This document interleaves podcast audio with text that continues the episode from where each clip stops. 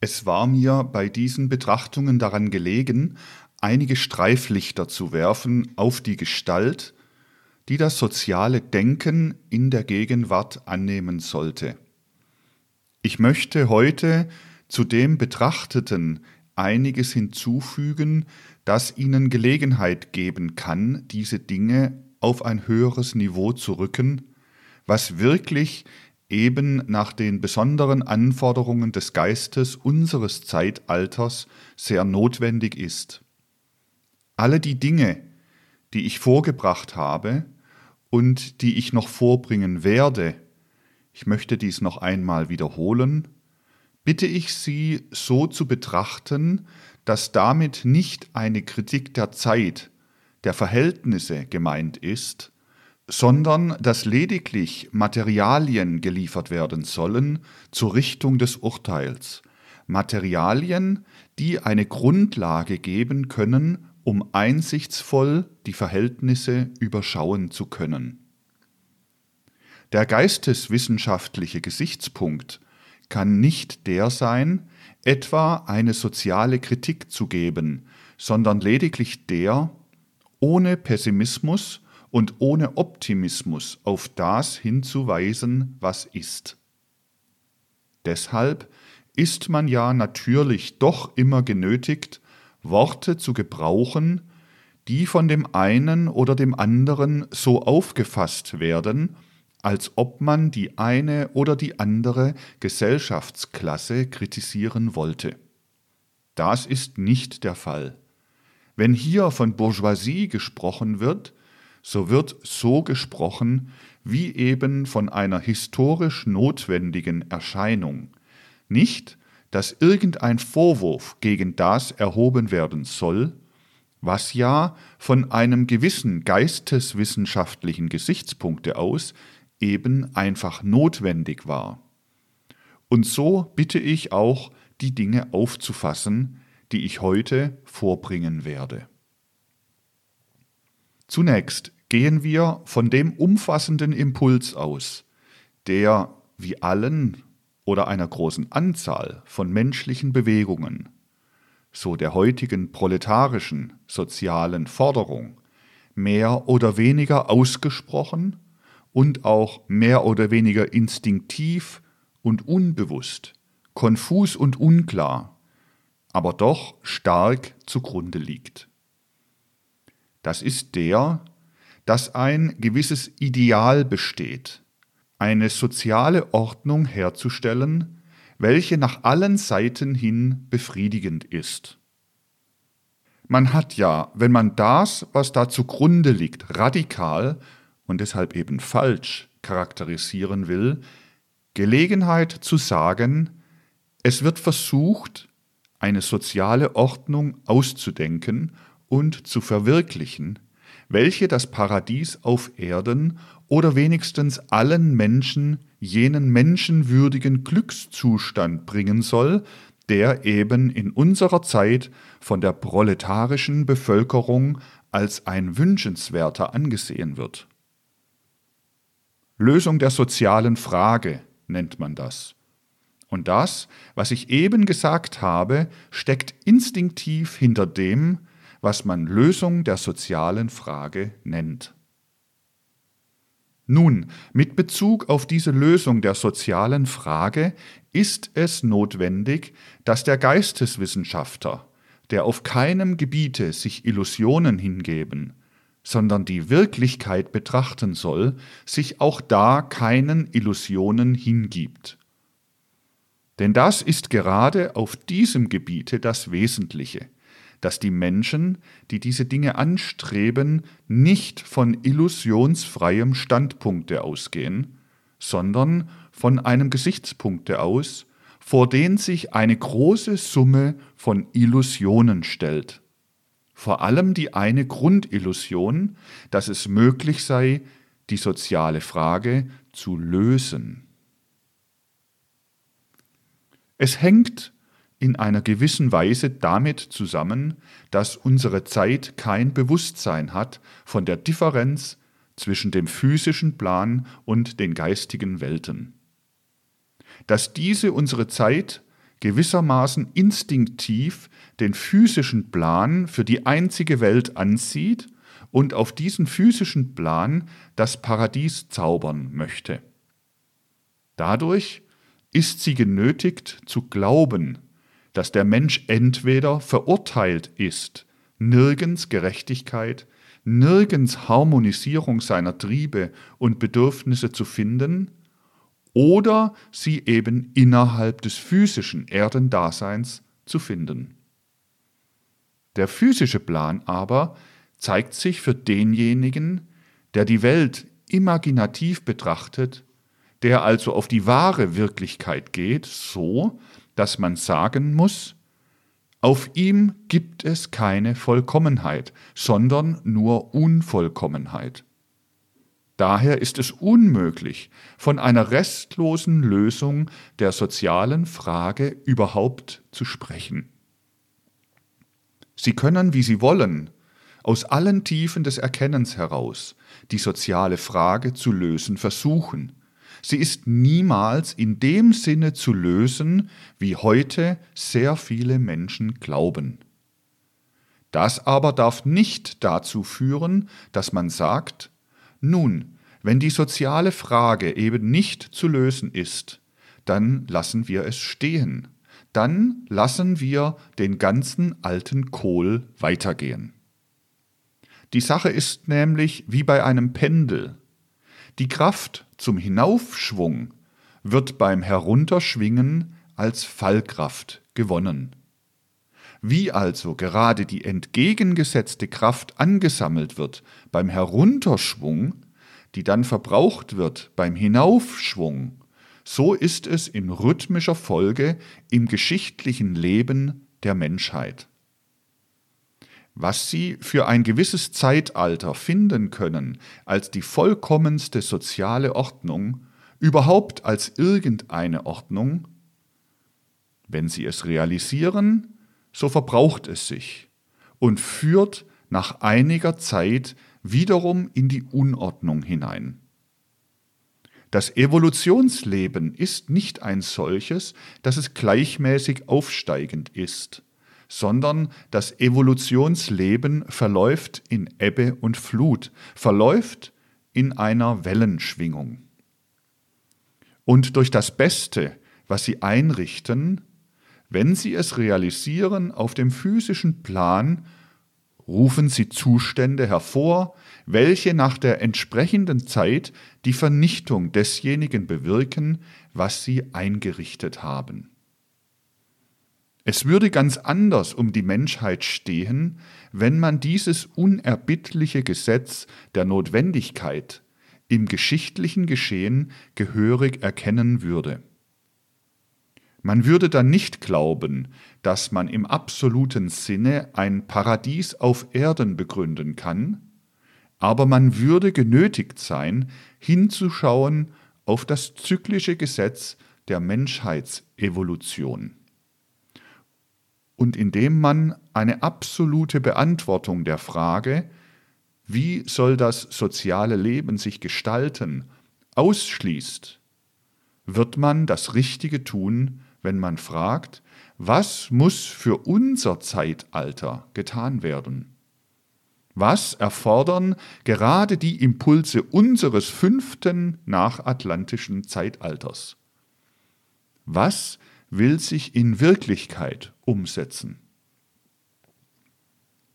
Indem man sich bewusst ist, dass dasjenige, was man realisiert, sich im zyklischen Umschwunge notwendigerweise wieder vernichten wird, muss man sich klar sein, dass man nur in dieser relativen Weise, indem man die Entwicklungsimpulse eines bestimmten Zeitalters erkennt, auch sozial denken kann. Man muss mit der Wirklichkeit arbeiten. Man arbeitet gegen die Wirklichkeit, wenn man glaubt, mit abstrakt absoluten Idealen irgendetwas einrichten zu können. Für den Geisteswissenschaftler, der die Realität, nicht die Illusion, ins Auge fassen will, beschränkt sich eben die Frage so, was will sich unmittelbar in der gegenwärtigen Wirklichkeit realisieren. Von diesem Gesichtspunkt waren auch die gestrigen Auseinandersetzungen gemeint. Und sie interpretieren mich ganz falsch, wenn sie glauben, dass ich meine, dass ein absolutes Paradies dadurch hervorgerufen wird, dass etwa das Arbeitserträgnis von der Arbeit getrennt wird. Vielmehr betrachte ich das aus den tieferen Gesetzen der Menschheitsentwicklung heraus, nur als eine Notwendigkeit, die jetzt geschehen muss.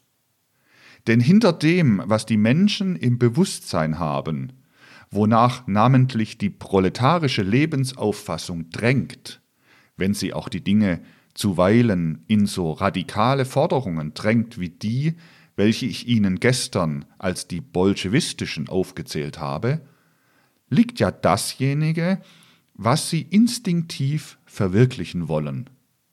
Und wer auf die Wirklichkeit geht, lässt sich nicht Programme vorlegen, auch nicht das der russischen Räterepublik, sondern er geht darauf, dasjenige anzuschauen, was heute noch instinktiv hinter diesen Dingen ist, die man äußerlich stammelnd ausdrückt. Darauf kommt es an. Sonst wird man niemals mit diesen Dingen zurechtkommen, wenn man das nicht so ansieht. Dasjenige, wonach instinktiv gestrebt wird, ist eben ganz und gar gelegen in dem Grundcharakter unseres fünften nachatlantischen Zeitraums, der sich wesentlich unterscheidet zum Beispiel von dem vorhergehenden vierten, dem griechisch-lateinischen, oder wieder von dem vorhergehenden dritten, dem ägyptisch-chaldäischen. Die Menschen müssen heute in sozialer Beziehung nicht als einzelne individuelle Wesen, sondern in sozialer Beziehung, da wo sie gruppenhaft auftreten, etwas ganz Bestimmtes wollen. Und das wollen sie auch instinktiv. Sie wollen heute, was im vierten nachatlantischen Zeitraum, was bis ins 15. Jahrhundert unserer christlichen Zeitrechnung noch nicht gewollt werden konnte. Ein menschenwürdiges Dasein, das heißt, in der sozialen Ordnung wiedergespiegelt eine Erfüllung desjenigen, was diesem Zeitraum als Menschheitsideal vorschwebt. Die Menschen wollen heute instinktiv, dass sich widerspiegle das, was der Mensch ist, in der sozialen Struktur. Das war im dritten nachatlantischen, im ägyptisch-chaldäischen Zeitraum anders. Und noch anders war es vorher im zweiten. Dieser zweite Zeitraum, also der urpersische, der hat den Menschen noch ganz in seiner Innerlichkeit. Da war der Mensch noch ganz innerlich. Da forderte der Mensch instinktiv nicht äußerlich in der Welt das wieder zu erkennen, was er innerlich als Bedürfnisse hatte. Da forderte der Mensch keine soziale Struktur, die im Äußerlichen das erkennen ließ, was er innerlich als Trieb, Instinkt, als Bedürfnisse hatte. Dann kam der dritte nachatlantische Zeitraum, der ägyptisch-chaldäische. Da forderte der Mensch, dass ein Teil seines Wesens ihm im Spiegel der äußeren sozialen Wirklichkeit erscheine, nämlich dasjenige, was an das Haupt gebunden ist, Daher sehen wir, dass vom dritten nachatlantischen, vom ägyptisch-chaldäischen Zeitraum an gesucht wird, theokratische soziale Einrichtung, alles dasjenige, was sich auf theokratische, auf gewissermaßen religiös durchdrungene soziale Einrichtungen bezieht. Das andere blieb noch instinktiv dasjenige, was sich auf den zweiten Menschen, auf den Brustmenschen bezieht, auf den Atmungsmenschen, und dasjenige, was sich auf den Stoffwechselmenschen bezieht, das blieb instinktiv. Da dachte der Mensch noch nicht daran, sich irgendwie im Spiegelbilde der äußeren Ordnung zu sehen. Im urpersischen Zeitraum gab es auch nur eine instinktive Religion, die von den Eingeweihten des Zarathustrismus geleitet wurde. Aber alles dasjenige, was der Mensch entwickelte, war noch innerlich instinktiv.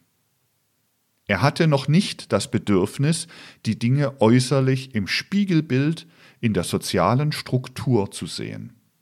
Er fing an, in der Zeit, die ungefähr mit der Begründung des alten römischen Reiches endete.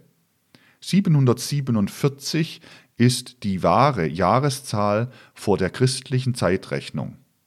In dem Zeitraume, der dieser Jahreszahl voranging, zu fordern, dass in der sozialen Ordnung das wiedergefunden werde, was als Gedanke in seinem Kopfe leben kann.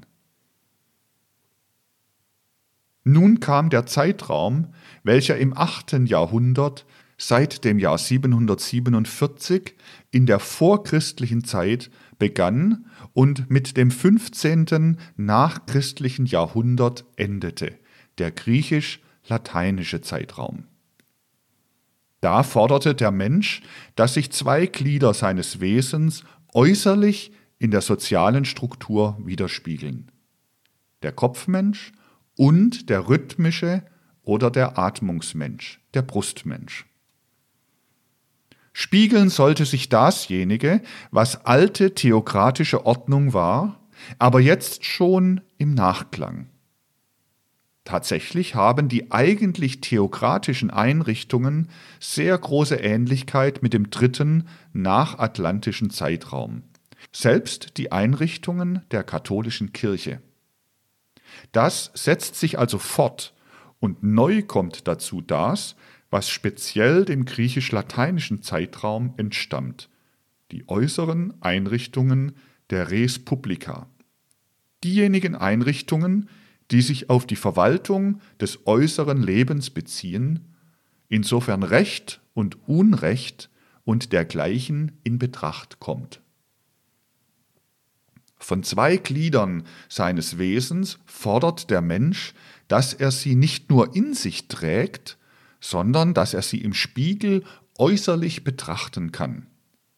Sie verstehen zum Beispiel die griechische Kultur nicht, wenn sie nicht wissen, dass die Sache so ist, dass noch instinktiv, innerlich bleibt, ohne dass ein äußeres Spiegelbild gefordert wird, das reine Stoffwechselleben, das sich äußerlich in der ökonomischen Struktur ausdrückt. Dafür wird noch kein äußerliches Spiegelbild verlangt. Die Tendenz, dafür ein äußeres Spiegelbild zu verlangen, tritt erst auf mit dem 15. nachchristlichen Jahrhundert. Studieren Sie die Geschichte, wie sie wirklich ist, nicht wie die Legenden sind, die fabriziert worden sind innerhalb unserer sogenannten Geschichtswissenschaft so werden Sie das auch äußerlich bewahrheitet finden, was ich Ihnen aus okkulten Gründen mitgeteilt habe über das Sklaventum in Griechenland, ohne dessen Dasein die griechische Kultur, die wir so bewundern, undenkbar ist. Es ist als in der sozialen Struktur befindlich nur zu denken, wenn man weiß, diesen ganzen vierten nachatlantischen Zeitraum beherrscht das Streben, außen eine Gesetzes- und religiöse Einrichtung zu haben, aber noch keine andere als eine instinktive ökonomische Ordnung.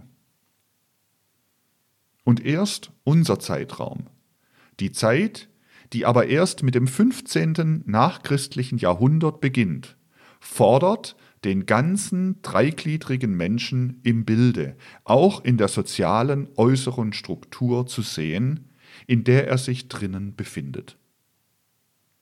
So müssen wir heute studieren den dreigliedrigen Menschen, weil er den dreigliedrigen Instinkt entwickelt, in der äußeren Struktur, in der gesellschaftlichen Struktur das zu haben, was ich Ihnen gesagt habe. Erstens ein geistiges Gebiet, das Selbstverwaltung, Selbststruktur hat. Zweitens ein Verwaltungsgebiet, ein Sicherheits- und Ordnungsgebiet, ein politisches Gebiet also, das wiederum in sich selbstständig ist. Und drittens ein ökonomisches Gebiet. Und dieses ökonomische Gebiet in äußerlicher Organisation fordert erstmals unser Zeitalter.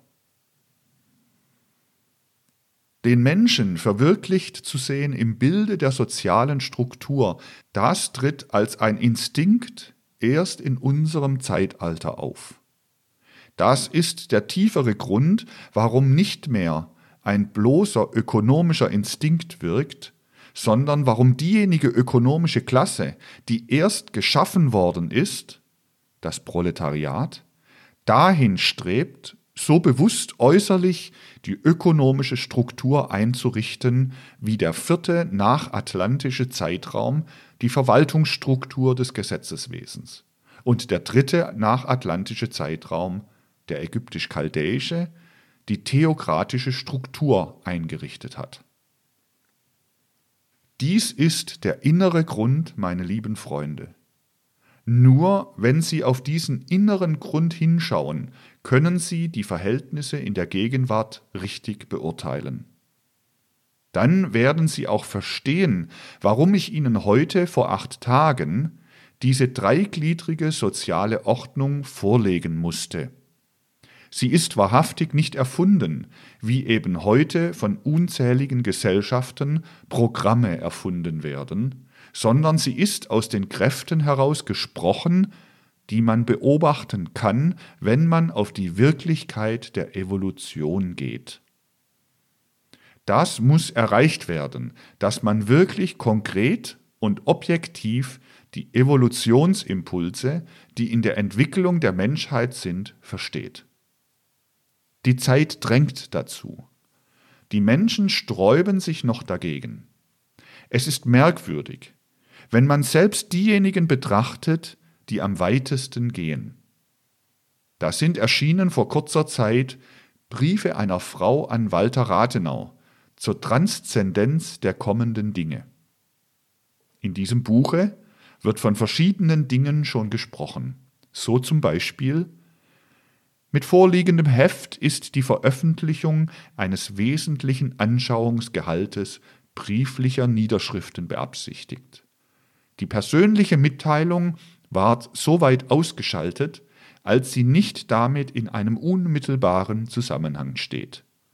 Es ergibt sich daraus von selbst fragmentarische Briefform, darin auch die stete Wiederkehr üblicher Anrede und Abschlüsse vermieden ist. Eine seherisch veranlagte Frau spricht darin ihr ungewöhnliches Erleben und Wissen über die neue Zeitseele und das neue Weltwerden gegen den Verfasser des Buches von kommenden Dingen aus. Die heute um höhere Lebensgestaltung ringenden Zukunftsgewalten zeigen sich hier in einem menschlichen Einzelgeschick als die erlebte Wirklichkeit der neuen Seelenmächte. Nun ist es merkwürdig, dass hier schon von sehr vielen Dingen gesprochen wird, aber etwas Kurioses liegt vor. Diese Frau kommt darauf, dass der Mensch höhere geistige Fähigkeiten entwickeln und dass man durch diese erst die wahre Wirklichkeit schauen kann.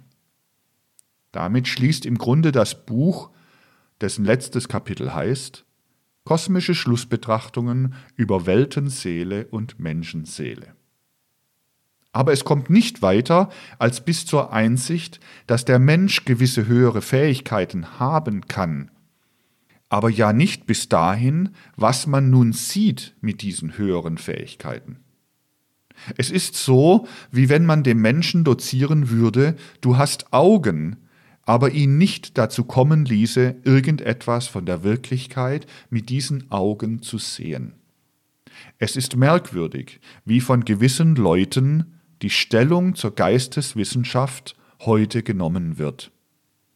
Sie schrecken geradezu davor zurück, wenn man beginnt davon zu sprechen, was nun gesehen werden kann. Man möchte solch einer Verfasserin sagen, du gibst zu, höhere Fähigkeiten können sich im Menschen entwickeln. Geisteswissenschaft ist dazu da, um zu sagen, was man dann gerade in wichtigen Dingen sieht, wenn diese höheren Fähigkeiten entwickelt werden. Aber davor zucken die Leute zurück. Das mögen sie noch nicht hören. Sie sehen, wie sehr die Zeit danach drängt, gerade dahin zu kommen, wo Geisteswissenschaft hin will und wie gleichzeitig im Menschen sich zusammenschoppen die Dinge, von denen ich im letzten Aufsatz des Bernusschen Reiches gesprochen habe, in meinem Aufsatz Luziferisches und Arimanisches in ihrem Verhältnis zum Menschen. Das schoppt sich so zusammen in der Menschenseele, dass selbst diejenigen, die zugeben, man könne eine geistige Wirklichkeit schauen, denjenigen heute noch für einen Phantasten anschauen, der nun von dieser geistigen Wirklichkeit spricht, von der sie selber zugeben, dass sie die wahre Wirklichkeit ist, dass man sie schauen kann. Ich habe diese Dame erwähnt, weil sie nicht eine einzelne Erscheinung ist, sondern weil das, was in ihr auftritt, in vielen Fällen auftritt, weil gerade das charakteristisch ist, dass die Menschen dazu gedrängt werden, hinauszuschauen über die gewöhnliche äußere Wirklichkeit, aber es doch nicht wollen, es nicht tun. Es wird da hingewiesen, zum Beispiel in diesem Buche, wie der Mensch eine gewisse Verwandtschaft hat mit kosmischen Kräften. Aber man soll nur ja nicht etwa kommen und den Inhalt meiner Geheimwissenschaft, in dem diese Beziehungen entwickelt werden, den Leuten vortragen. Da zucken sie davor zurück. Man kommt aber nicht zu einer Einsicht, gerade in die sozialen Dinge, die so betrachtet werden müssen, wie ich es Ihnen gesagt habe, wenn man nur sich darauf einlässt, das geschaut werden kann und nicht darauf sich einlässt, was geschaut werden kann. Das ist von einer ungeheuren Wichtigkeit, dieses wirklich einzusehen. Sonst wird man immer in den Fehler verfallen, der schon angedeutet wurde bei dem allerersten heute gesprochenen Satze, dass man dasjenige, was konkret für das individuelle Einzelne gilt, verabsolutiert dass man fragt, zum Beispiel mit Bezug auf die soziale Frage, wie sollen die menschlichen Einrichtungen über die ganze Erde hin getroffen werden? Aber diese Frage ist gar nicht gegeben. Die Menschen sind über die Erde hin verschieden. Und gerade gegen die Zukunft hin wird sich diese Verschiedenheit trotz allem Internationalismus immer mehr und mehr zeigen. Und die Folge wird sein, dass derjenige einen ganz unwirklichen Gedanken ausspricht, der da glaubt, man könne in Russland gerade so wie in China, gerade so wie in Südamerika, in Deutschland oder wie in Frankreich sozialisieren, der also absolute Gedanken da ausspricht, wo individuelle, relative Gedanken allein der Wirklichkeit entsprechen. Das ist außerordentlich wichtig, dass man dieses ins Auge fasst. Es war mein großer Schmerz in den letzten Jahren, wo es so notwendig gewesen wäre, dass diese Dinge an den geeigneten Orten verstanden worden wären, dass diese Dinge eben nicht verstanden worden sind. Sie erinnern sich, ich habe vor zwei Jahren hier eine Karte aufgezeichnet, die sich jetzt realisiert. Und diese Karte habe ich nicht nur Ihnen aufgezeichnet. Ich habe diese Karte dazu mal angeben wollen, um auszusprechen, wie die Impulse von einer gewissen Seite hergehen, weil es ein Gesetz ist, dass wenn man diese Impulse kennt, wenn man sich einlässt darauf, wenn man sie ins Bewusstsein aufnimmt, sie in einer gewissen Weise korrigiert, sie in anderes gelenkt werden können. Das ist sehr wichtig, dass man dies erfasst. Aber es hat sich eben niemand gefunden, auf den es angekommen wäre, der sich auf diese Dinge eingelassen hätte, der diese Dinge in wirklichem Sinne ernst genommen hätte. Dass sie ernst zu nehmen waren, das zeigen ja die heutigen Geschehnisse. Die Tatsache, die dabei berücksichtigt werden muss, ist die, dass von gewissen Grundgesetzen der Weltevolution heute tatsächlich in größerem Umfange und so, dass dieses Wissen auch äußerlich bestätigt wird, nur etwas gewusst wird innerhalb gewisser geheimer Gesellschaften der britisch sprechenden Bevölkerung.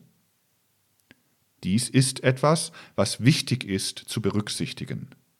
Geheime Gesellschaften bei den anderen Bevölkerungen sind im Grunde genommen nur Phrasengeklingel.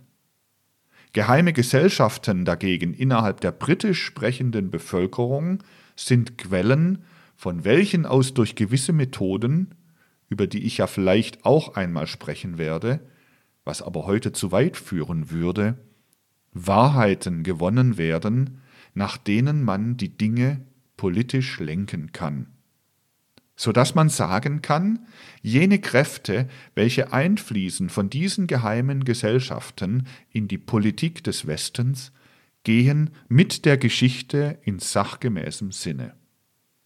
Sie rechnen mit den Gesetzen der historischen Entwicklung. Es braucht nicht im Äußeren immer bis aufs i-Tüpfelchen alles zu stimmen. Es handelt sich darum, ob man mit den Gesetzen der historischen Entwicklung in sachgemäßem Sinne geht oder ob man dilettantisch vorgeht, bloß nach willkürlichen Einfällen. Im eminentesten Sinne eine dilettantische Politik, die Gott verlassen von allen historischen Gesetzen ist, war zum Beispiel die mitteleuropäische Politik. Eine nicht dilettantische, eine sachgemäße oder, wenn ich mich des Spießerausdrucks bedienen darf, eine fachliche Politik war die Politik der britisch sprechenden Bevölkerung, des britischen Reiches und seines Anhanges Amerika. Das ist der große Unterschied, das ist das Bedeutsame, das ins Auge gefasst werden muss. Es ist aus dem Grunde bedeutsam, weil das, was in jenen Kreisen gewusst wird, schon in die Wirklichkeit hineinfließt. Es fließt auch in die Instinkte derjenigen Menschen hinein, die dann äußerlich auf ihrem Platze stehen und die Repräsentativpolitiker sind, wenn sie auch nur aus politischen Instinkten heraus handeln. Hinter ihnen stehen die Kräfte, von denen ich eben Andeutung mache.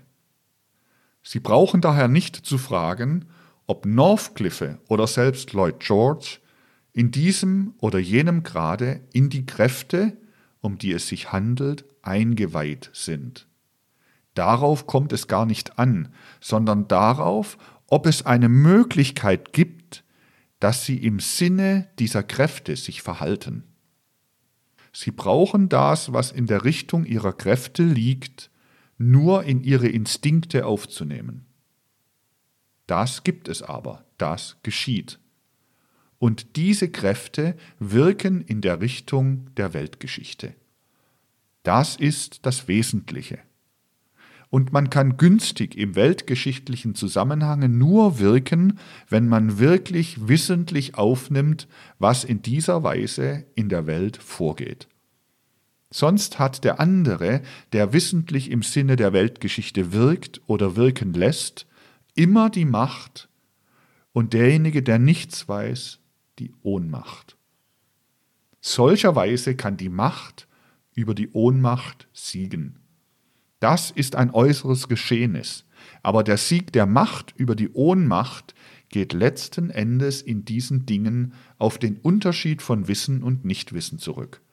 Das ist es, was ins Auge gefasst werden muss. Und wichtig ist es, dass jenes Chaos, das sich im Osten und in Mitteleuropa jetzt vorbereitet, auf der einen Seite ja zeigt, wie schrecklich alles das war, was vorgab, in dieses Chaos staatliche Ordnung hineinzubringen und was jetzt hinweggefegt ist. Aber auf der anderen Seite zeigt dasjenige, was in Mittel- und Osteuropa geschieht, dass eben Dilettantismus auf diesem Gebiete das öffentliche Leben durchsetzt. Im Westen, in der englisch sprechenden Bevölkerung der Erde, herrscht gar nicht Dilettantismus. Herrscht überall, wie gesagt, wenn ich mich des Spießerausdrucks bedienen darf, fachmännische Betrachtung dieser Dinge. Das ist es aber, was der Geschichte der nächsten Jahrzehnte seine Gestalt geben wird. Man mag noch so hehre Ideale aufstellen in Mittel- und Osteuropa. Man mag noch so guten Willen haben in diesen oder jenen Programmen. Mit alledem ist nichts getan, solange man nicht von Impulsen auszugehen vermag, die ebenso oder besser von jenseits der Schwelle des Bewusstseins hergenommen sind, wie letzten Endes die Impulse des Westens, der britisch sprechenden Bevölkerung von jenseits der Schwelle des Bewusstseins hergenommen werden. Die Freunde, die wenigstens auf die Dinge gehört haben, wie ich sie seit Jahren, ebenso wie heute vor ihnen vorgebracht habe, haben immer bei diesen Dingen einen Fehler gemacht, von dem in der Regel auch unsere besten Freunde schwer abzubringen sind. Den Fehler, der etwa von dem Gedanken ausgeht, ja was nützt es denn, wenn man den Leuten auch sagt, aus gewissen geheimen Zentren des Westens gehen diese oder jene Dinge aus. Man muss ihnen doch erst den Glauben beibringen können, dass es solche Geheimgesellschaften gibt. Das wurde vielfach als das Fundamentale betrachtet, diesen Glauben zu erwecken, dass es solche geheime Gesellschaften gibt. Das ist aber nicht das, worauf man in erster Linie sehen sollte. Sie werden wenig Entgegenkommen finden, wenn Sie etwa einem Staatsmann vom Kaliber eines Kühlmann beibringen wollen, dass es Geheimgesellschaften gibt, die solche Impulse haben. Aber darauf kommt es gar nicht an. Man macht sogar einen Fehler, wenn man das als das Fundamentale ansieht. Dass man davon als von einem Fundamentalen ausgeht, rührt nur her von der ja auch bei den Anthroposophen vorhandenen, noch aus den Unsitten der alten theosophischen Gesellschaft heraufgetragenen Geheimniskrämerei. Man meint, wenn man das Wort geheim oder okkult ausspricht und auf irgendetwas Geheimes oder Okkultes hinweisen kann, da gibt man sich schon ein ganz besonderes Ansehen dadurch. Das ist es aber nicht was irgendwie günstig wirkt, wenn es sich um die äußere Wirklichkeit handelt. Darum handelt es sich, dass man aufzeigt, wie die Dinge geschehen, dass man einfach auf das, was jeder mit seinem gesunden Menschenverstand verstehen kann, hinweist. Innerhalb jener Gesellschaften, die solche okkulten Wahrheiten, die auf die Wirklichkeit gehen, pflegten, wurde zum Beispiel der Satz ausgesprochen, man muss eine solche Politik befolgen, dass nachdem das russische Zarenreich zum Heile des russischen Volkes gestürzt sein wird, in Russland die Möglichkeit geboten wird, sozialistische Experimente zu unternehmen, die man in westlichen Ländern nicht unternehmen will, weil sie sich da nicht als vorteilhaft, nicht als wünschenswert herausstellen würden. Solange ich sage, dass das in geheimen Gesellschaften gesagt worden ist, kann man es ja bezweifeln. Aber wenn man dann darauf hinweist, dass die ganze politische Leitung so verläuft, dass dieser Satz zugrunde liegt, dann steht man mit dem gewöhnlichen gesunden Menschenverstand in der Wirklichkeit drinnen. Und darum handelt es sich dass man Wirklichkeitssinn erwecke. Was sich da in Russland entwickelt hat, ist im Grunde genommen nur eine Realisierung desjenigen, was im Westen gewollt ist. dass heute noch ungeschickte sozialistische Experimente von Nicht-Engländern gemacht werden, dass sich die Dinge in allerlei Windungen realisieren, das wissen diese Gesellschaften so gut, dass ihnen das nicht besonderen Kopfschmerz macht. Denn sie wissen eben, es handelt sich darum, dass man diese Länder zunächst so weit bringt, dass sozialistische Experimente notwendig sind. Erhält man sie dann bei dem Nichtwissen über eine soziale Ordnung, dann macht man die soziale Ordnung bei ihnen. Dann macht man sich zum Regierer der sozialistischen Experimente. Sie sehen in dem Vorenthalten einer gewissen Art von okkultem Wissen, das sehr sorgfältig gerade in diesen Zentren gepflegt wird, liegt eine ungeheure Macht. Und keine Rettung gibt es gegen diese Macht, als indem das Wissen von der anderen Seite erworben wird und entgegengehalten werden kann. Auf diesem Gebiete redet man nicht von Schuld oder Unschuld. Auf diesem Gebiete redet man eben einfach von Notwendigkeiten, von den Dingen, die da kommen müssen, weil sie jetzt schon in den Untergründen in der Region der Kräfte, die noch nicht Phänomene sind, aber die schon Kräfte sind und zu Phänomenen werden, wirksam sind. Ich brauche wohl kaum zu betonen, dass ich das festhalte, was ich immer ausgesprochen habe, dass das eigentliche Wesen des deutschen Volkstums nicht untergehen kann. Dieses eigentliche Wesen des deutschen Volkstumes muss sich seinen Weg suchen. Aber eben darum handelt es sich, dass es den Weg finden kann, dass es nicht auf falschen Wegen sucht, nicht auf unwissenden Wegen sucht. Also deuten Sie das, was ich jetzt sagen werde, nicht etwa in dem Sinne, dass es irgendwie widersprechen würde dem, was ich im Laufe der Jahre gesagt habe. Denn die Dinge haben alle zwei Seiten, und das, was ich angedeutet habe, ist in vieler Beziehung ein Wollen. Es kann ja paralysiert werden, wenn von der anderen Seite auch Kräfte spielen. Die aber müssen auf Wissen beruhen, nicht auf dilettantischer Unwissenheit. Sie sehen, worauf es ankommt, das ist dieses. Wenn vom Osten aus und mit dem Osten meine ich alles dasjenige, was vom Rhein nach Osten liegt, bis nach Asien hinüber. Kein Widerstand erhoben wird. So wird eben die britische Weltherrschaft sich mit dem Untergange des romanisch-lateinischen Franzosenelementes so entwickeln, wie es in den Intentionen jener Kräfte liegt, die ich heute wiederum und schon öfter als hinter den Instinkten gelegen bezeichnet habe. Hinter den Instinkten liegen sie.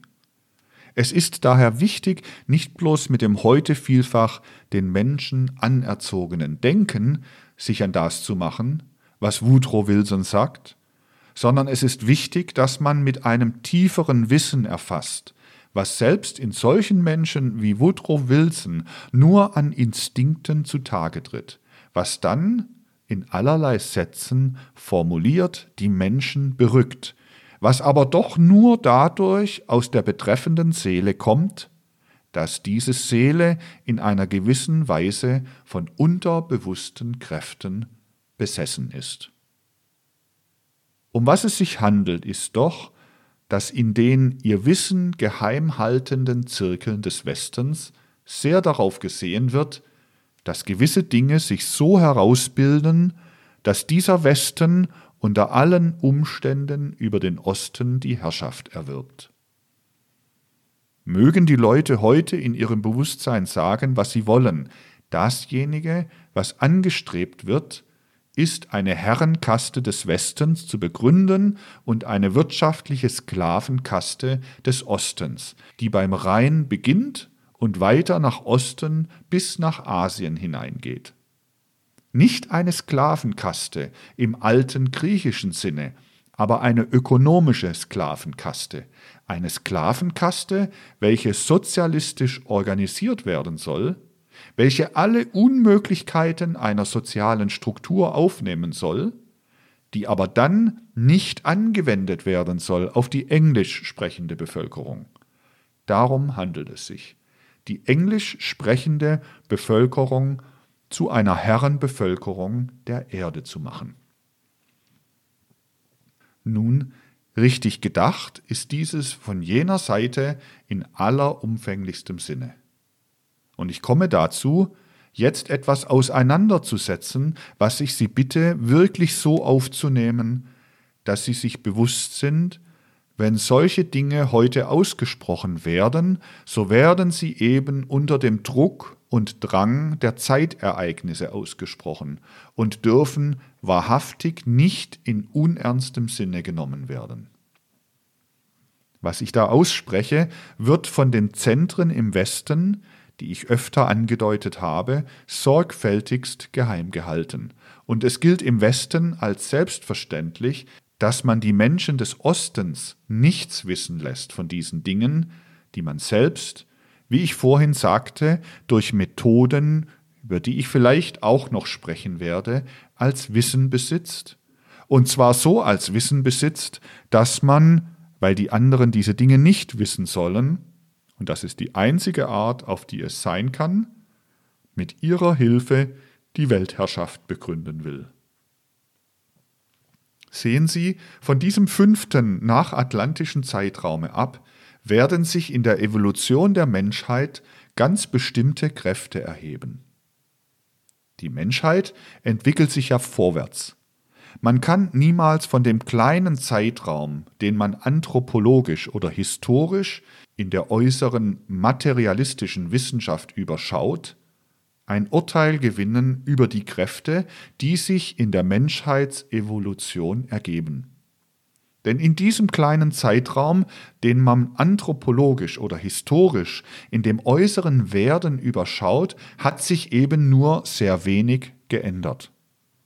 Mit dieser Wissenschaft weiß man nicht, wie es zum Beispiel ganz anders ausgesehen hat, schon im zweiten oder geschweige denn im ersten Zeitraum oder noch weiter zurück. Das kann man nur mit Geisteswissenschaft wissen. Und so kann man auch nur mit Geisteswissenschaft hindeuten auf diejenigen Kräfte, welche sich in Zukunft aus der Menschennatur selbst auf ganz elementare Weise herausentwickeln.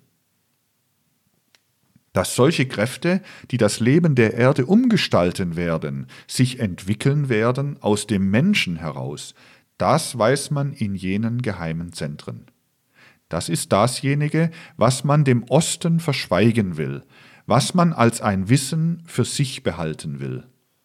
Und man weiß auch, dass von dreifacher Art diese Fähigkeiten sein werden, die der Mensch heute erst in den allerersten Anfängen hat. Sie werden sich so aus der Menschennatur herausentwickeln, wie sich im Laufe der Menschheitsevolution andere Fähigkeiten ergeben haben. Ich muss Ihnen diese dreifache Fähigkeit, von der jeder Wissende innerhalb dieser geheimen Zirkel spricht und die sich in der Menschennatur entwickeln werden, in folgender Weise plausibel machen. Erstens sind es die Fähigkeiten zum sogenannten materiellen Okkultismus. Durch diese Fähigkeit, und das ist gerade das Ideal der britischen Geheimgesellschaften, sollen gewisse heute der Industrialisierung zugrunde liegende sozialen Formen auf eine ganz andere Grundlage gestellt werden.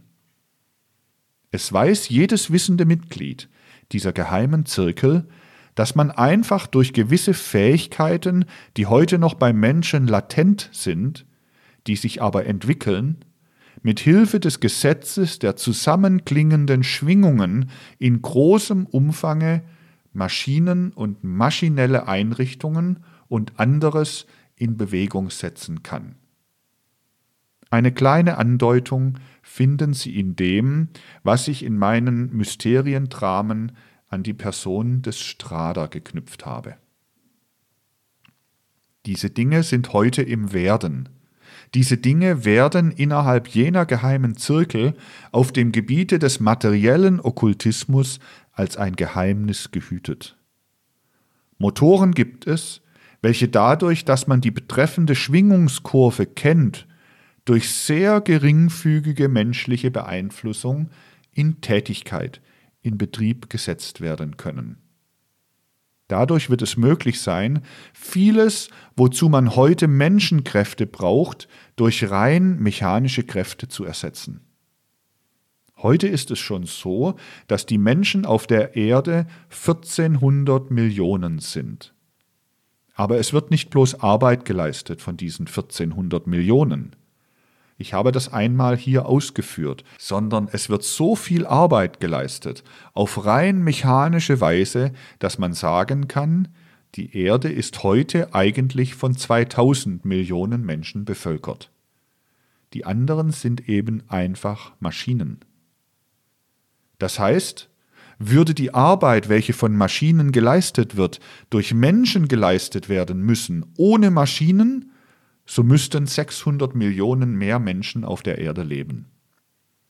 Aber man wird, wenn das, was ich jetzt vor Ihnen mechanischen Okkultismus nenne, in das Gebiet der praktischen Wirksamkeit tritt, was ein Ideal jener geheimen Zentren ist, man wird nicht nur für fünf oder 600 Millionen Menschen Arbeit leisten können, sondern man wird für tausend und mehr Millionen Menschen Arbeit leisten können. Dadurch wird die Möglichkeit gegeben sein, dass innerhalb des Gebietes der englisch sprechende Bevölkerung neun Zehntel der Menschenarbeit unnötig wird. Aber der mechanische Okkultismus macht möglich, nicht nur, dass man neun Zehntel der Arbeit, die heute noch von Menschenhänden geleistet wird, entbehren kann, sondern er macht es auch möglich, dass man jede aufständische Bewegung der dann unbefriedigten Menschenmasse paralysieren kann. Die Fähigkeit, nach dem Gesetze der ineinander klingenden Schwingungen Motoren in Bewegung zu setzen, diese Fähigkeit wird sich gerade in ausgiebigem Maße bei der britisch sprechenden Bevölkerung entwickeln. Das weiß man in jenen geheimen Zirkeln.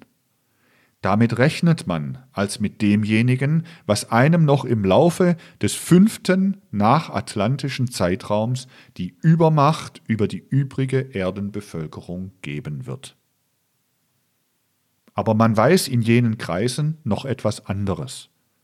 Man weiß, dass es zwei andere Fähigkeiten gibt, die sich auch entwickeln werden.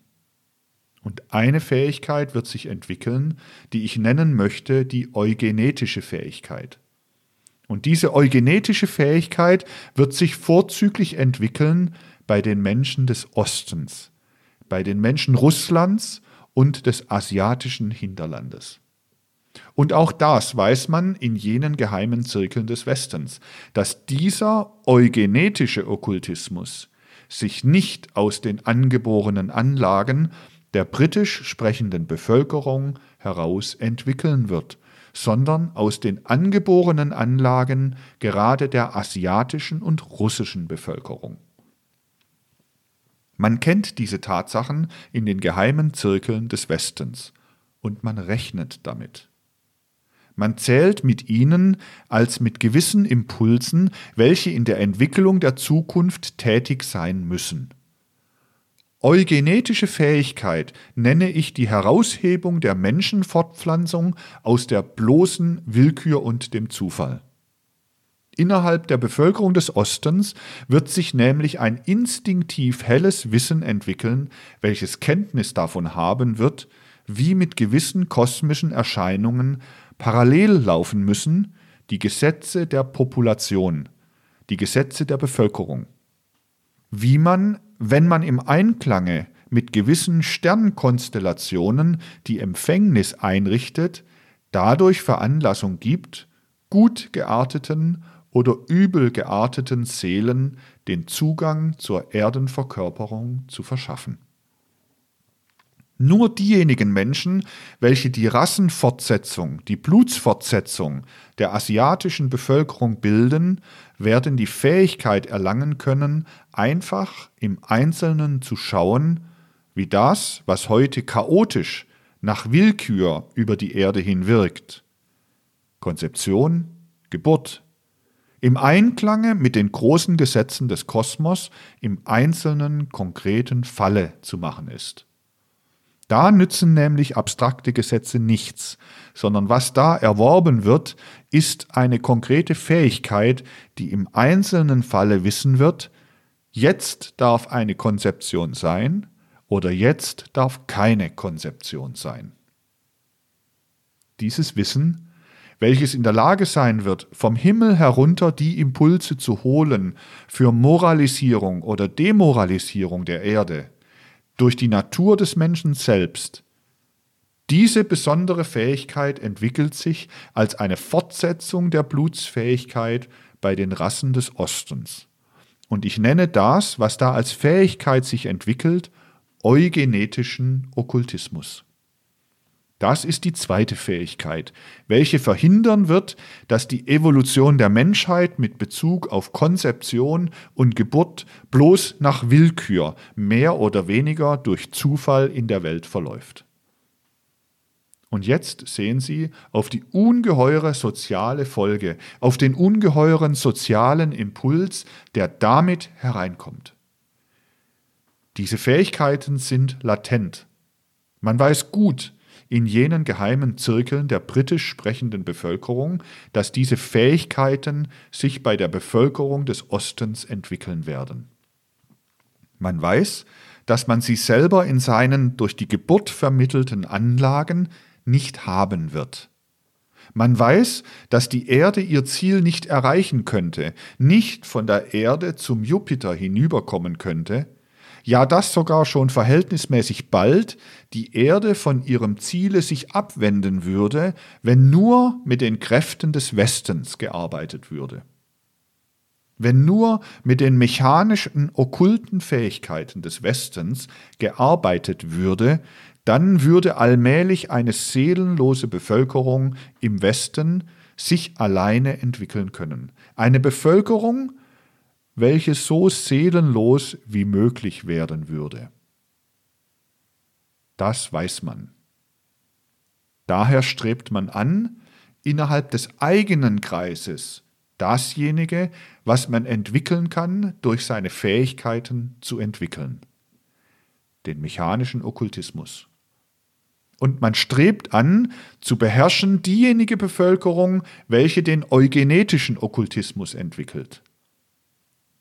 Jeder Wissende in den Zirkeln des Westens sagt, es ist notwendig, dass wir zum Beispiel Indien beherrschen aus dem Grunde, weil nur in der Fortsetzung desjenigen, was aus indischen Leibern kommt, wenn es sich mit dem verbindet, was im Westen nach ganz anderer Richtung hin, nach der Richtung des nur mechanischen Okkultismus geht, Körper entstehen in denen sich zukünftig Seelen verkörpern können, die die Erde zu ihren künftigen Entwicklungsstadien hinübertragen. Die englisch sprechenden Okkultisten wissen, dass sie verzichten müssen auf die Leiber, welche aus ihrer eigenen Volksgrundlage herauskommen, und sie streben danach, die Herrschaft über eine Bevölkerung zu haben, welche Leiber liefern wird, mit Hilfe welcher die Entwicklung der Erde in die Zukunft hinausgetragen werden kann. Die amerikanischen Okkultisten wissen, dass sie nur, wenn sie von sich aus dasjenige pflegen, was innerhalb der russischen Bevölkerung sich an Leibern der Zukunft durch die eugenetisch okkulte Anlage entwickelt, wenn sie das beherrschen, sodass allmählich eine soziale Verbindung zwischen ihren absterbenden Rasseeigentümlichkeiten und den aufkeimenden psychischen Rasseeigentümlichkeiten des europäischen Russland zustande kommt. Dass sie nur dann in die Zukunft hinübertragen können, was sie hinübertragen wollen. Von einer dritten Fähigkeit, die heute latent ist und die sich entwickeln wird, muss ich Ihnen sprechen. Es ist diejenige, die ich nennen möchte, die hygienische okkulte Fähigkeit. Nun haben wir alle drei. Die materielle okkulte Fähigkeit, die eugenetische okkulte Fähigkeit und die hygienische okkulte Fähigkeit. Diese hygienische okkulte Fähigkeit ist auf dem guten Wege und wird verhältnismäßig nicht lange auf sich warten lassen.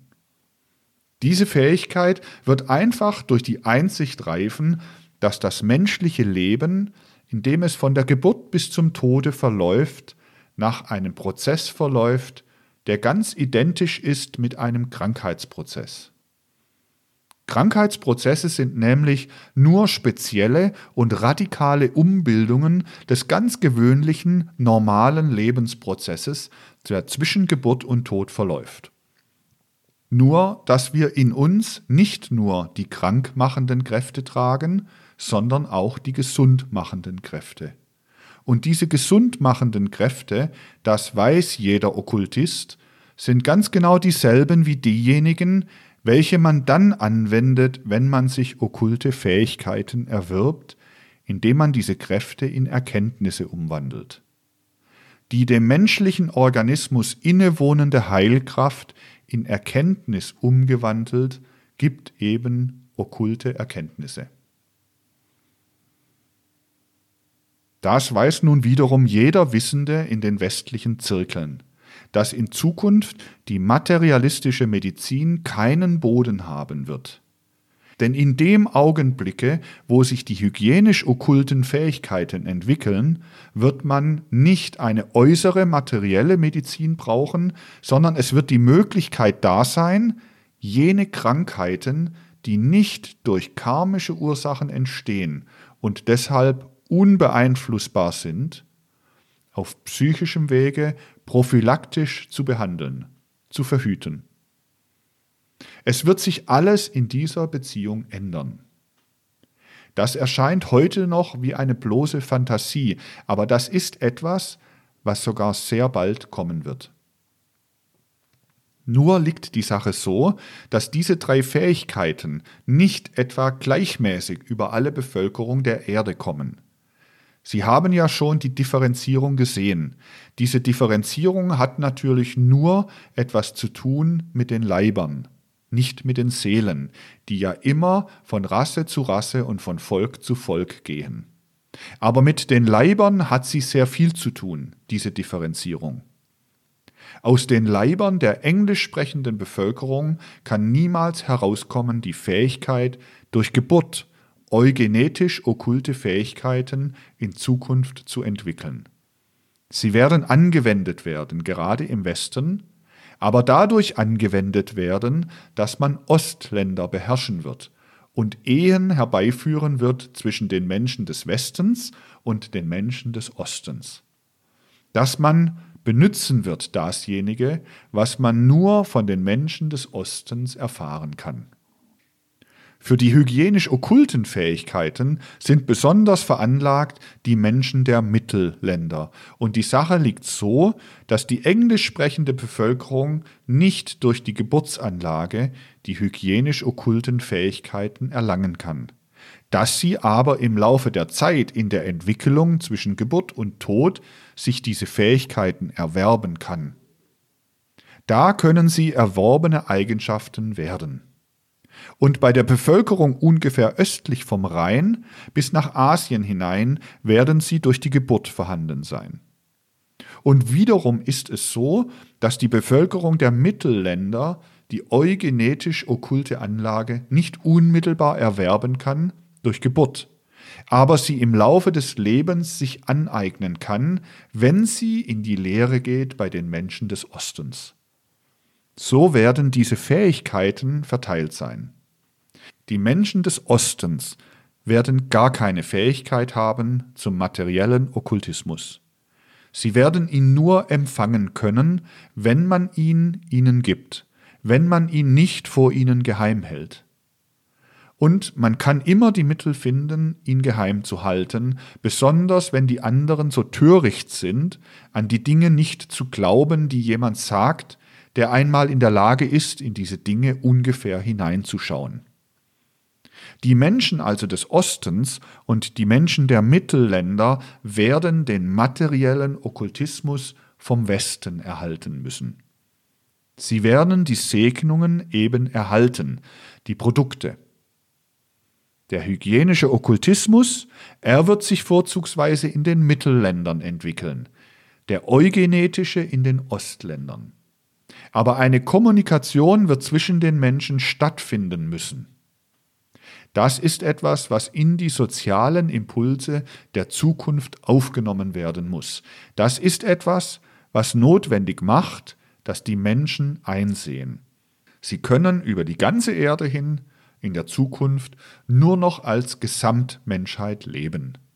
Denn wollte der Amerikaner nur als Amerikaner leben, so würde er zwar den höchsten materiellen Effekt erreichen können, aber er würde sich dazu verdammen, niemals über die Erdenentwicklung hinauskommen zu können. Er würde sich dazu verdammen, wenn er nicht die sozialen Beziehungen zum Osten suchte, als Seele nach irgendeiner Inkarnation in das Erdengebiet gebannt zu werden und nur innerhalb des Erdengebietes zu spucken. Die Erde würde herausgehoben werden aus ihrem kosmischen Zusammenhange und es würden alle diese Seelen spuken müssen. Der Mensch des Ostens hingegen würde, wenn er nicht aufnehmen würde mit seinen eugenetisch okkulten Fähigkeiten das, was zur Erde niederzieht, den Materialismus des Westens, die Erde verlieren. Er würde bloß in irgendeine psychisch-spirituelle Entwicklung hineingezogen werden und er würde die Erdenentwicklung verlieren. Die Erde würde gleichsam unter ihm versinken. Er würde die Früchte der Erdenentwicklung nicht haben können. Vertrauen unter den Menschen im tief innersten Sinne muss eintreten. Das zeigt gerade diese merkwürdige Menschenentwicklung der Zukunft. Es liegt durchaus im vernünftigen Sinn der Zentren des Westens, die Dinge nur so zu pflegen, wie sie sie pflegen können. Es ist nicht an den Menschen des Westens, auf dasjenige besonders zu sehen, was sich im Osten entwickelt, von dem Gesichtspunkte der Menschen des Ostens aus. Was sich bei anderen entwickelt, das muss den anderen überlassen bleiben. Das ist es, was man sich recht, recht tief in die Seele schreiben soll, dass hier ein Punkt erreicht ist, wo Schuld oder Unschuld oder dergleichen Begriffe überhaupt ihre Bedeutung verlieren. Wo es sich darum handelt, die Dinge im allertiefsten Sinne voll ernst zu nehmen, weil sie ein Wissen enthalten, das alleine geeignet ist, in die Lenkung der Menschheit in der Zukunft überzugehen. Es ist sehr wichtig, diese Dinge in einer gewissen Art zu betrachten. Denn bedenken Sie, dass über die Erde hin differenziert nach den verschiedenen Menschen, nach den Menschen des Westens, der Mittelländer und des Ostens, sich dreierlei okkulte Fähigkeiten entwickeln, die sich gewissermaßen verschlingen, und zwar so sich ineinander verschlingen, dass der Mensch des Westens Anlage hat zum materiellen Okkultismus von der Geburt, aber sich erwerben kann hygienischen Okkultismus dass der Mensch der Mittelländer vorzugsweise durch die Geburt Anlage hat für den hygienischen Okkultismus, dass er sich aber erwerben kann, wenn man sie ihm gibt vom Westen her den materiellen, vom Osten her den eugenetischen Okkultismus. Dass der Mensch des Ostens von der Geburt Anlage hat für den eugenetischen Okkultismus, dass er sich aber erwerben kann von den Mittelländern aus den hygienischen Okkultismus. Diese Fähigkeiten treten differenziert über die Menschheit der Erde verteilt auf, aber zu gleicher Zeit so, dass sie sich verschlingen. Und durch die Verschlingungen wird eben das zukünftige soziale Gemeinschaftsband über die ganze Erde bedingt sein. Nun gibt es aber Hindernisse für die Entwicklung dieser Fähigkeiten.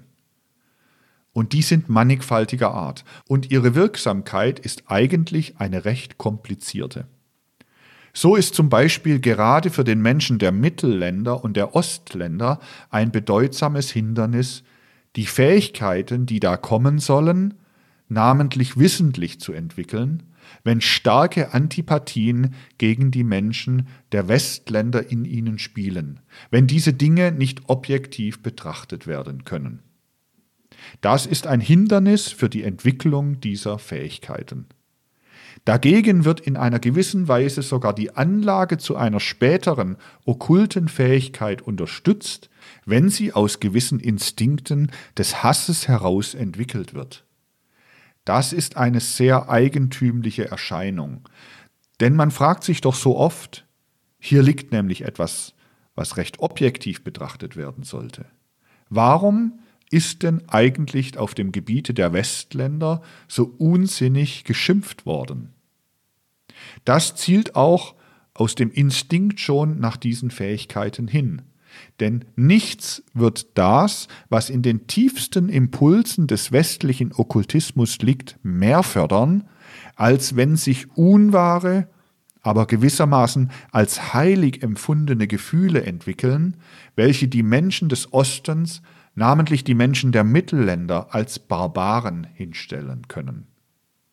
Gefördert werden die materiellen okkulten Anlagen gerade zum Beispiel durch jene Stimmung, welche in Amerika die sogenannte Kreuzzugsstimmung ist.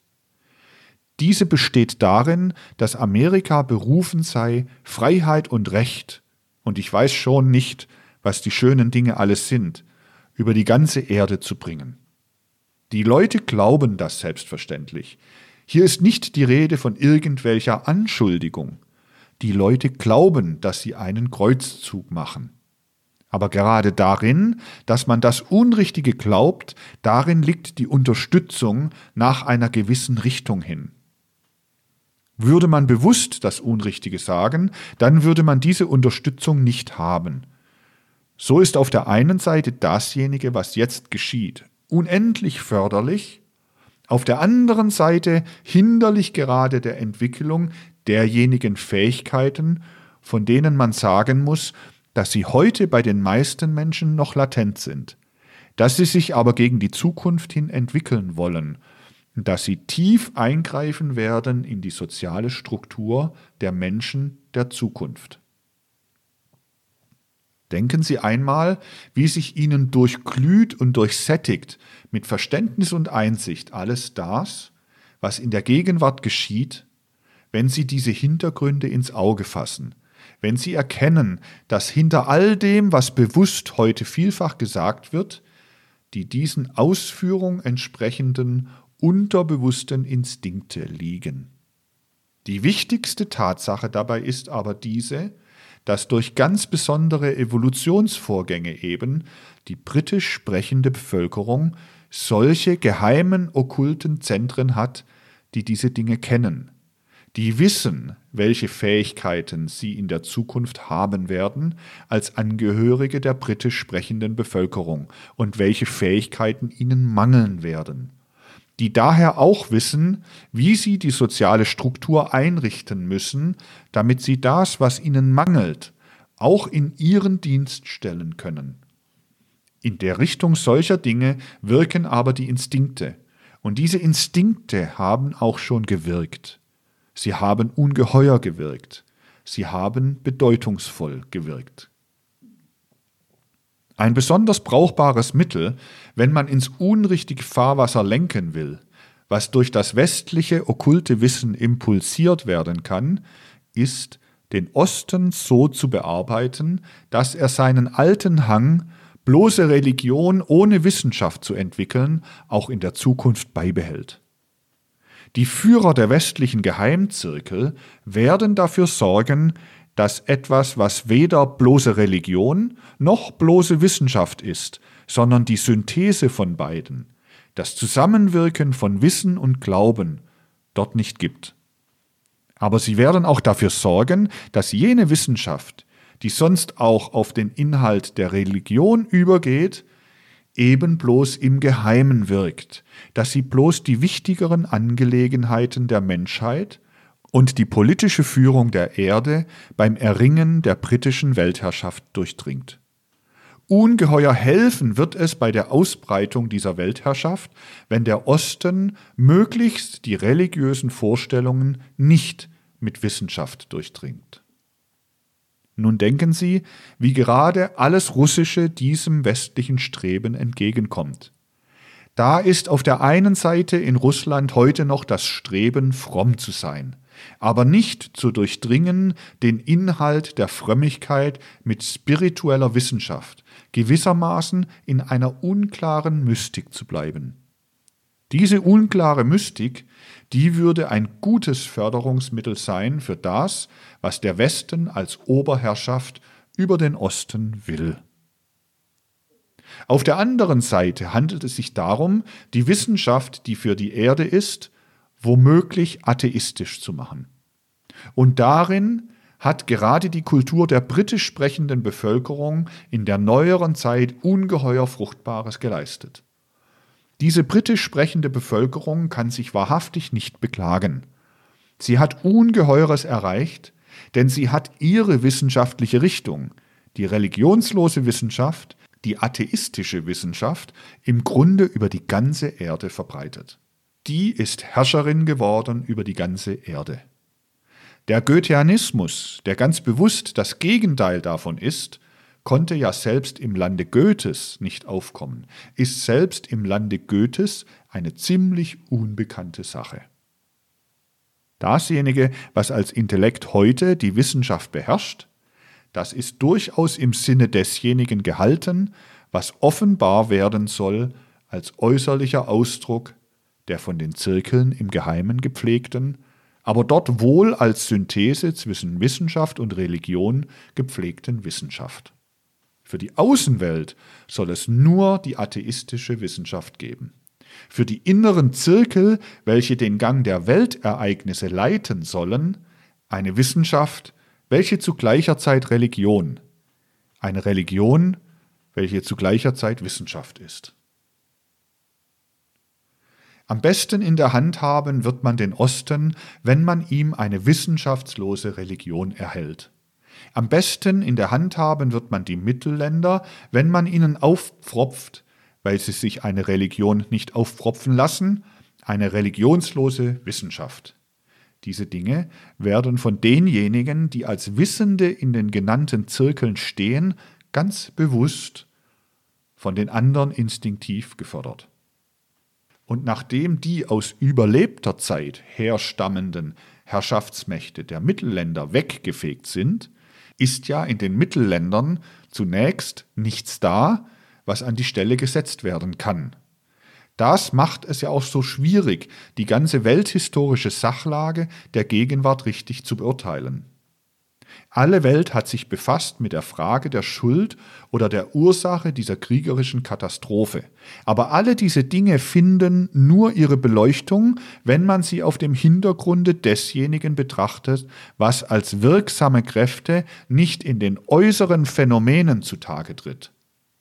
Es lässt sich über diese Dinge nicht urteilen nach den Kategorien, nach den Denkkategorien, nach denen man gewöhnlich urteilt, wenn man die Schuld- oder Unschuldfrage aufwirft, gerade aus den heute Ihnen dargelegten Gründen nicht. Ich weiß sehr gut, dass heute, wo man sogar schon Wilson den Papst des 20. Jahrhunderts nennt, aber nicht im abträglichen, sondern im zustimmenden Sinne, weil er berechtigterweise der Laienpapst des 20. Jahrhunderts ist, selbst in den Mittelländern sich nach und nach ein getrübtes Urteil über den Hergang dieses Weltkrieges, wie man ihn nennt, entwickeln wird, weil man die eigentlichen Fragestellungen nicht berücksichtigen wird. Jedes Dokument wird das beweisen, was ich sage. Aber man muss die Dokumente auf dem richtigen Untergrunde sehen. Man muss vor allem die Möglichkeit haben, ein Urteil zu gewinnen. Dieses Urteil ergibt sich in diesem Falle nur demjenigen, der etwas Licht von jenseits der Schwelle auf die Dinge bringen kann. Denn sehen Sie, ich fürchte, dass sich durch die Dinge, die ja jetzt, man könnte sagen, Tag für Tag zutage treten, immer falschere und falschere Urteilswege geltend machen werden, dass immer weniger Menschen geneigt sein werden, auf die Frage so einzugehen, dass dieses Eingehen fruchtbar sein kann. Ich glaube, die Leute werden sich sonderbare Gedanken machen, wenn sie jetzt zum Beispiel durch die Zeitungen erfahren, mag es wahr sein oder nicht wahr sein, es könnte aber wahr sein, dass der abgedankte deutsche Kaiser sagt, ich bin ja gar nicht dabei gewesen, als der Krieg gemacht worden ist. Sie werden es in den letzten Blättern gelesen haben. Das haben Bethmann und Jagow gemacht. Es ist natürlich unerhört, wenn so etwas von diesem Munde ausgesprochen wird. Selbstverständlich unerhört.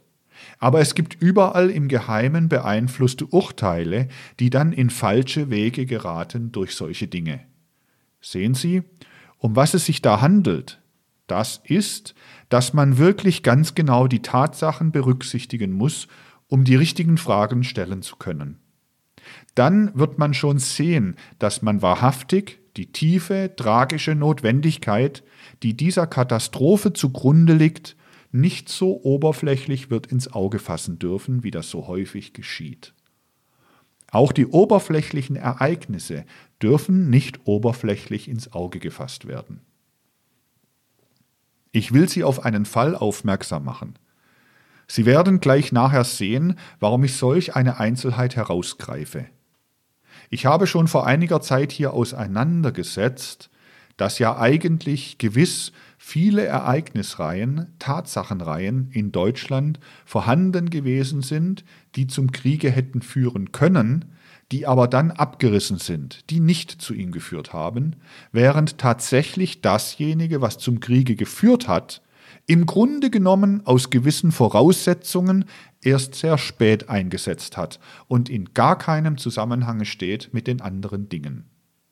Ich will heute nicht wiederholen, was ich Ihnen nach dieser Richtung schon gesagt habe, aber ich möchte Ihnen eines heute zu bedenken geben, damit Sie sehen, wie in der Weltgeschichte die Dinge, ich möchte sagen, zusammenklappen, die als äußere Symptome wirken, währenddem die großen Dinge hinter ihnen stehen, von denen ich Ihnen heute gesprochen habe.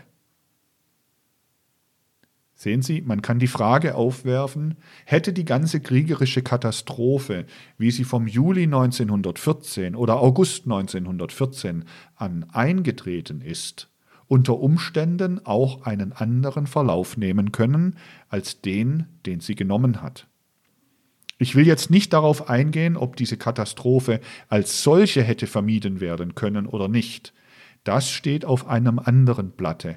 Aber ich will die Frage aufwerfen, hätte diese Katastrophe einen anderen Verlauf nehmen können?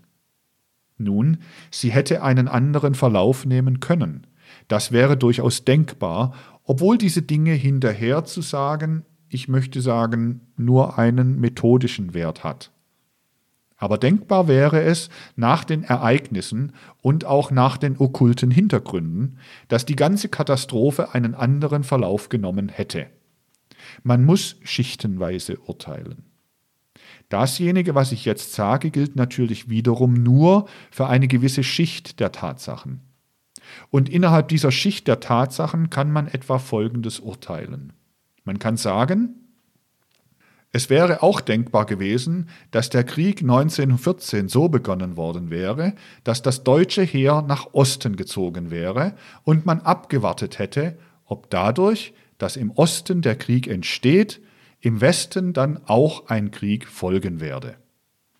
Es wäre denkbar gewesen, dass man mit der Hauptmasse des deutschen Heeres gegen Russland gezogen wäre dass man gegen den Westen eine bloße Defensive eingehalten und abgewartet hätte, ob die Franzosen, die ja in diesem Falle keine Bündnispflicht gehabt hätten, angreifen.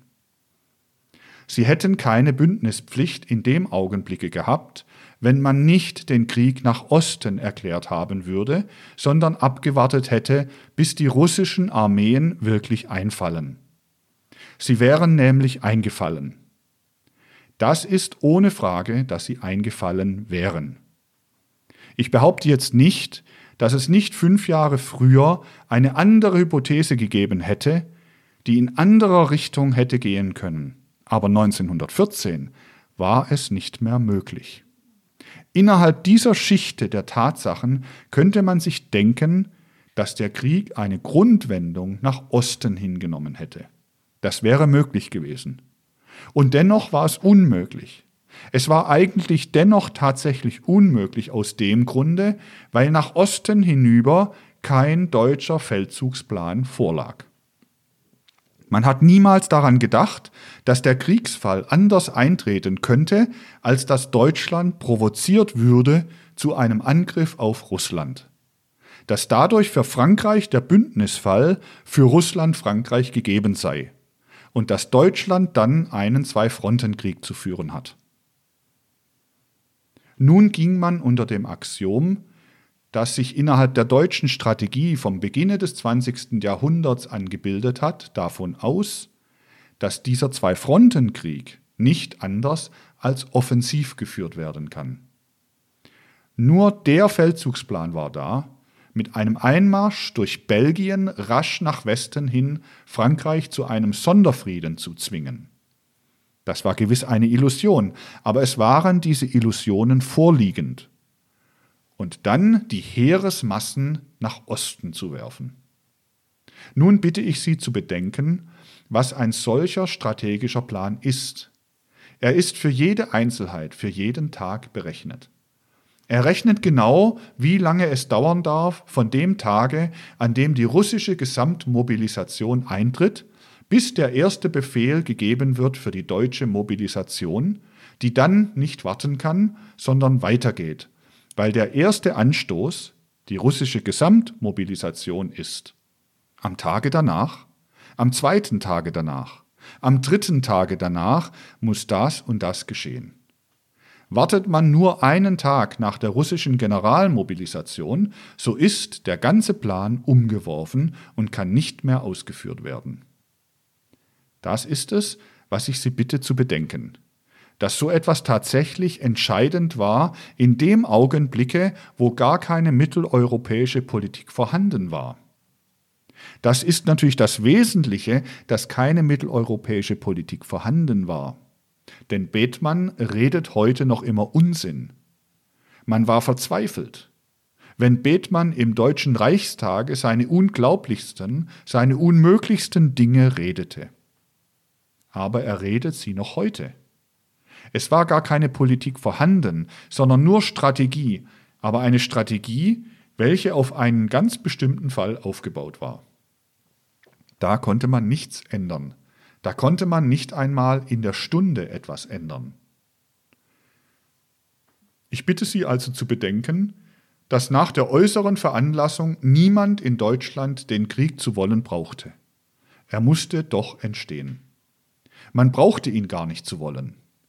Das bitte ich Sie zu berücksichtigen. Er musste entstehen, einfach aus dem Grunde, weil ganz automatisch Selbstverständlich in dem Augenblicke, wo Russland Befehle zur Gesamtmobilisation erlässt, wie wenn der Zeiger einer Uhr auf zwölf rückt, in dem deutschen Heerführer der Gedanke entsteht, jetzt muss ich mobilisieren. Und von da ab geht alles automatisch. Das entsteht gar nicht durch den Willen, das entsteht dadurch, dass es jahrelang vorbereitet ist.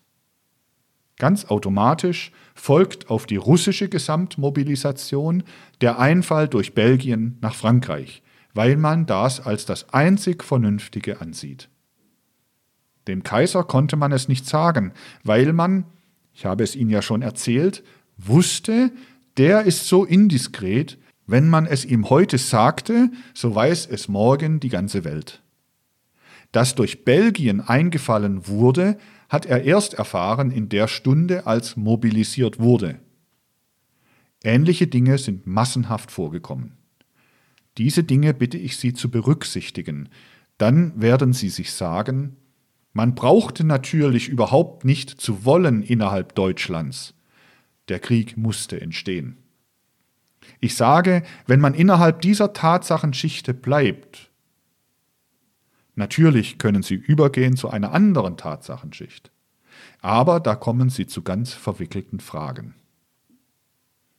Es ist wirklich so, dass einen da einmal etwas Großes, etwas, was zur Menschheitskatastrophe wird, erinnert an die Geschichte von dem braven Rektor Kaltenbrunner, die ich Ihnen erzählt habe mit Bezug auf Hammerling.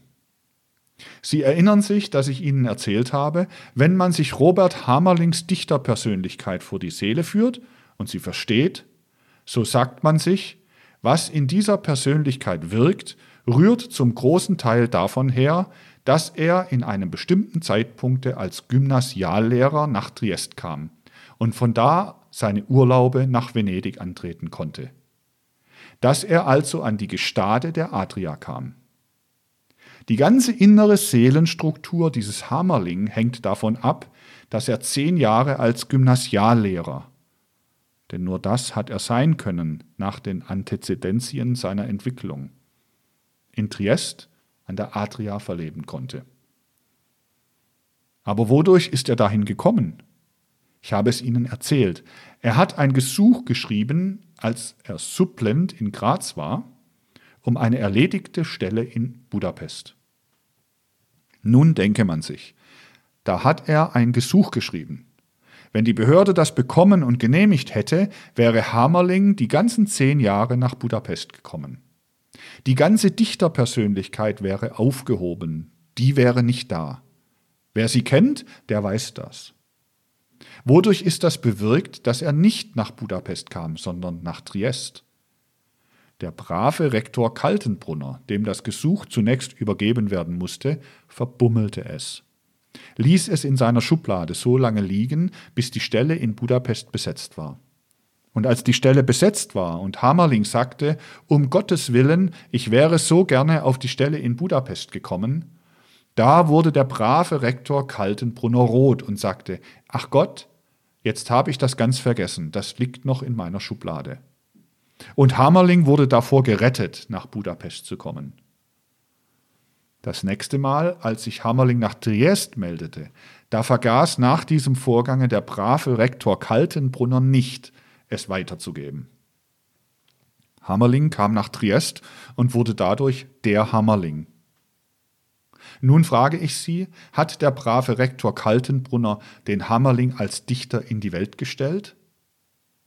Dennoch gibt es keinen anderen Urheber unter den äußeren Phänomenen, als dass Hammerling der Hammerling geworden ist durch die Bummelei des braven Kaltenbrunner, Rektor in Graz in der Steiermark. Es ist eben nur möglich, hinter die Dinge zu kommen, wenn man Symptomatologie treibt. Denn diese Symptomatologie, die leitet einen dazu an, die äußeren Erscheinungen in der richtigen Weise zu taxieren und dasjenige zu sehen, was hinter den Symptomen steht. Das ist das Wichtige. Das ist es, was ich immer mehr erreichen möchte. Wenn man diese Katastrophe der Gegenwart anschaut, dann findet man eben durchaus nicht eine leichte Möglichkeit, aus den Wirrnissen herauszukommen. Betrachten Sie nur die große Schwierigkeit, die vorliegt.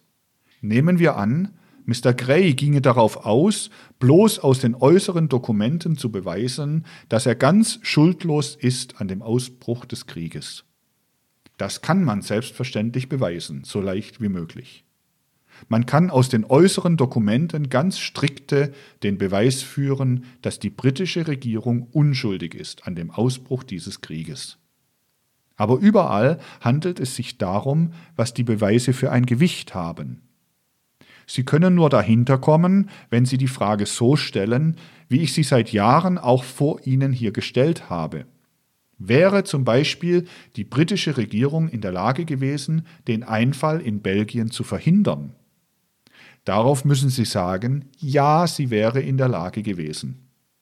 Denn das ist es gerade, was ich wiederum forderte in meiner Denkschrift, dass vor der Welt schlicht Tatsachen hingestellt worden wären die hätten natürlich auf der einen Seite dazu geführt, dass jener Herr, der jetzt nach Holland desertiert ist, dazu mal schon irgendwie hätte verduften müssen.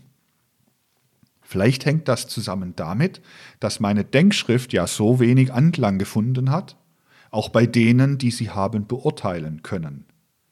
Aber ich habe verlangt, dass die Ereignisse vor allen Dingen von Minute zu Minute erzählt werden, schlicht ohne Färbung, so wie sie sich abgespielt haben zu gleicher Zeit in Berlin und in London zwischen halb fünf Uhr Sonnabend, Sie wissen, Sonnabend ist die Mobilisation um halb fünf Uhr in Berlin unterschrieben worden und halb elf nachts.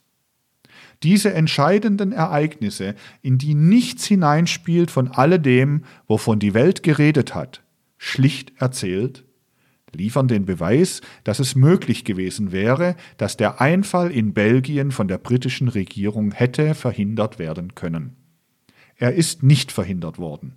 Daher wurde am Sonnabend um halb elf Uhr der einzige Befehl, zu dem sich die Majestät gegen den Willen der deutschen Strategie aufgerafft hatte, das Heer zurückzuhalten, nicht nach Westen marschieren zu lassen, sondern im Westen nur Defensive zu machen, dieser einzige Befehl wurde Sonnabend um halb elf Uhr rückgängig gemacht und es blieb bei der alten Strategie.